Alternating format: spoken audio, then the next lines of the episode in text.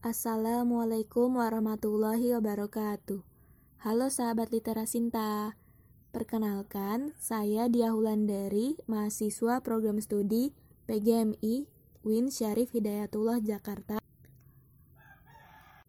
Hari ini saya akan menceritakan sebuah cerita yang berjudul Beruang Kecil Mau Berbagi.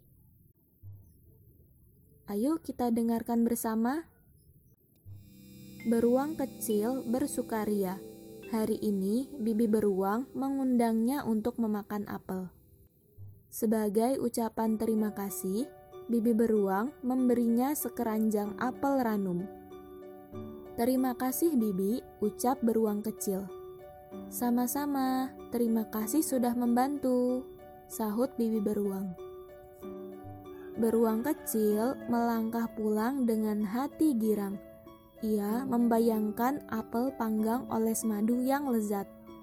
Dubi dubi dam dam dubi dubi dam. Beruang kecil terus bersenandung. Tiba-tiba, hu hu hu hu hu. Ada suara tangisan dari balik semak-semak. Ternyata itu tangisan ibu rusa. Ibu rusa, kenapa menangis? Tanya beruang kecil.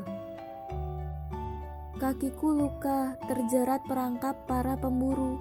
Sekarang aku tidak bisa mencari makan untuk anak-anakku, sahut ibu rusa.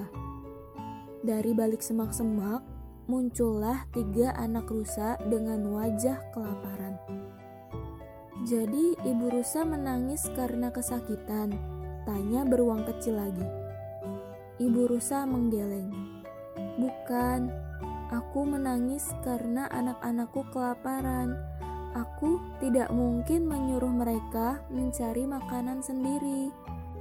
Mereka masih terlalu kecil. Tangis ibu rusa semakin keras. Beruang kecil memandang wajah ketiga anak rusa itu, lalu melirik ke keranjang apelnya.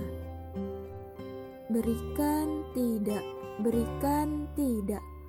Hatinya bimbang. Ia kasihan pada keluarga rusa itu. Tapi ia juga ingin makan apel panggang oles madu. Namun, beruang kecil akhirnya berpikir, keluarga rusa itu lebih membutuhkan apel-apel ini. Aku pun masih punya makanan lain di rumah, ucapnya dalam hati. Ini bu, apel-apel ini untuk anak-anak rusa saja. Beruang kecil menyodorkan keranjang apelnya.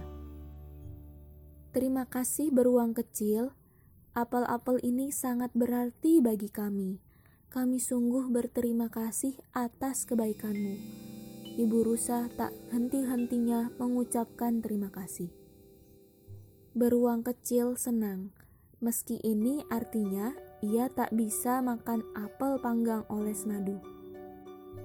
Baginya, membantu makhluk lain yang sedang kesusahan jauh lebih menyenangkan. Demikianlah cerita tentang beruang kecil mau berbagi. Pesan moral dalam cerita tadi, menolong orang yang lebih memerlukan adalah sesuatu yang baik Ikhlas membantu bagi yang lebih membutuhkan adalah perbuatan yang disukai oleh orang. Sekian cerita dari saya. Sampai ketemu lagi di cerita selanjutnya.